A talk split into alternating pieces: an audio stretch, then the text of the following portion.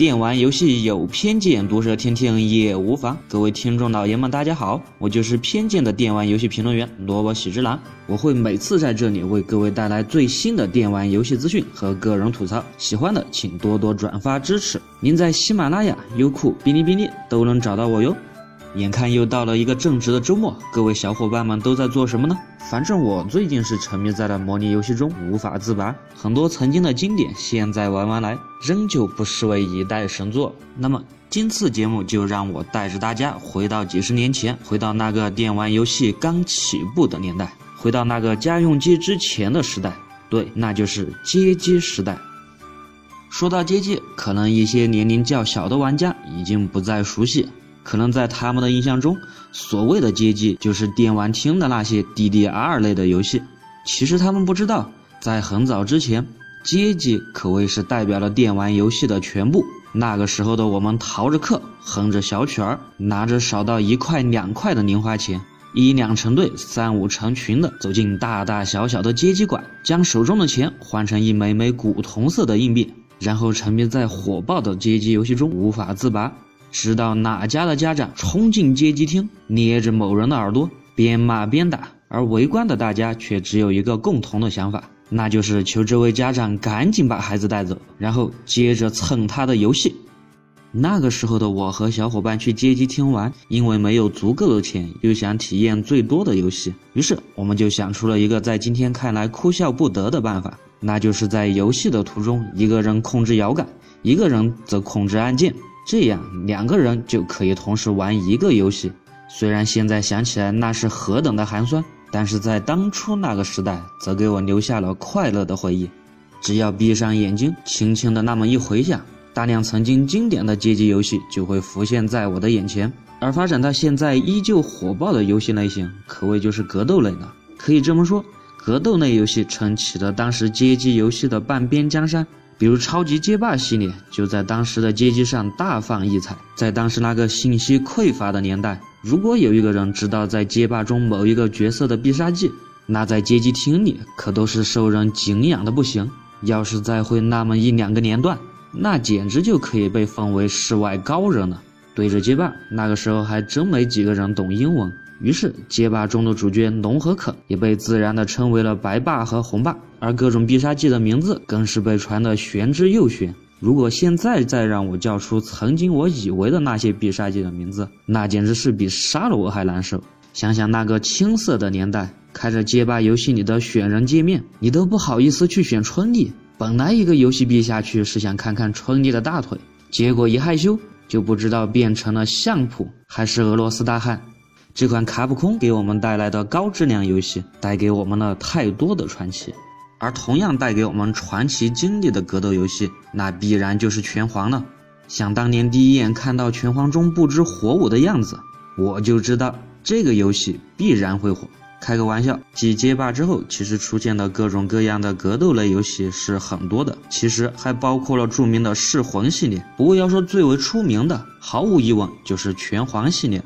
拳皇对比街霸来看，虽然少了一丝严谨，但是将更多的流行元素加入其中，这样一来就吸引了大量的跟风玩家。尤其是在战斗途中，各种华丽的必杀技，还有相对于当时的街霸来说更加完善的剧情，都让这个系列瞬间的就火遍了大江南北。关于草之金和八神庵这对远古 CP 的剧情，也被各位玩家津津乐道。尤其是在拳皇九七九八的年代。这款作品的威望几乎就等同了街机。虽然我拳皇玩的不好，但在当时也很乐意和小伙伴们一起走进街机厅，用眼睛去蹭别人的拳皇。于是，在街机厅中，每当一个拳皇高手出现，他的周围必然围着四五个小朋友在那里大呼小叫，比正在玩着游戏的人还要激动。虽然毫不留情地说，如今的拳皇已经在逐渐走着下坡路，但是在当时。他的风头可谓是无所匹敌。其实，除了格斗，在街机领域开花结果最多的类型，其实是横版动作类游戏。当初的恐龙快打系列、名将系列、吞食天地系列、三国战记系列，都是横版动作游戏。横版动作游戏以其独特的风格和火爆的打斗场面，也吸引了大部分对格斗游戏不擅长或者说是兴趣不大的玩家。综合一下他们的特点，那就是火爆的场面、酷炫的主角、厉害的绝招，还有超高难度的 BOSS。如果你想打通一个横版动作类游戏，那么一两个币可是不够的。虽然进行到今，很多的大神都发布了他们的一命通关视频，但是大神毕竟是大神，那可不是我们凡人可以仰望的高度。比如恐龙快打系列，在只有一个币的情况下，连第一关都过不了。但是这类游戏则有着它吸引玩家的必然原因。萝卜喜之郎偏见的以为，在当时的那个年代。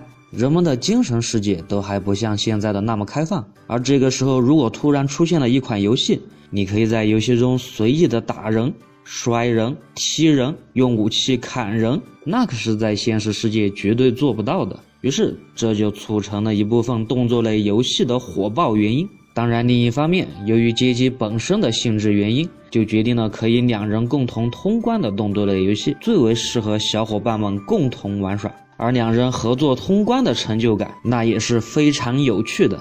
尤其是在玩完了游戏，在回家的途中，小伙伴们还可以对游戏中的各种过程互相吐槽、交流经验。在交流之中，动作类游戏就自然而然地成为了大家的重点。其实，除了我上面所讲的这两个类型之外，其他很多的类型也深受玩家的喜爱。比如说，射击类游戏中最为出名的合金弹头系列、雷电系列、一九四一系列。不过，受限于篇幅，我就不再复述。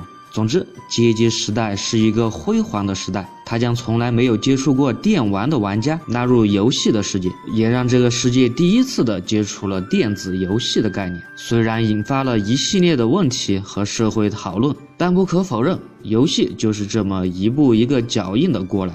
如今，街机的辉煌早已不复存在，小伙伴们更喜欢在自己的家里拿着自己的手柄，玩着自己的游戏。曾经那个一群小伙伴盯着屏幕大呼小叫的年代已经看不到了，而历史的车轮仍旧在继续。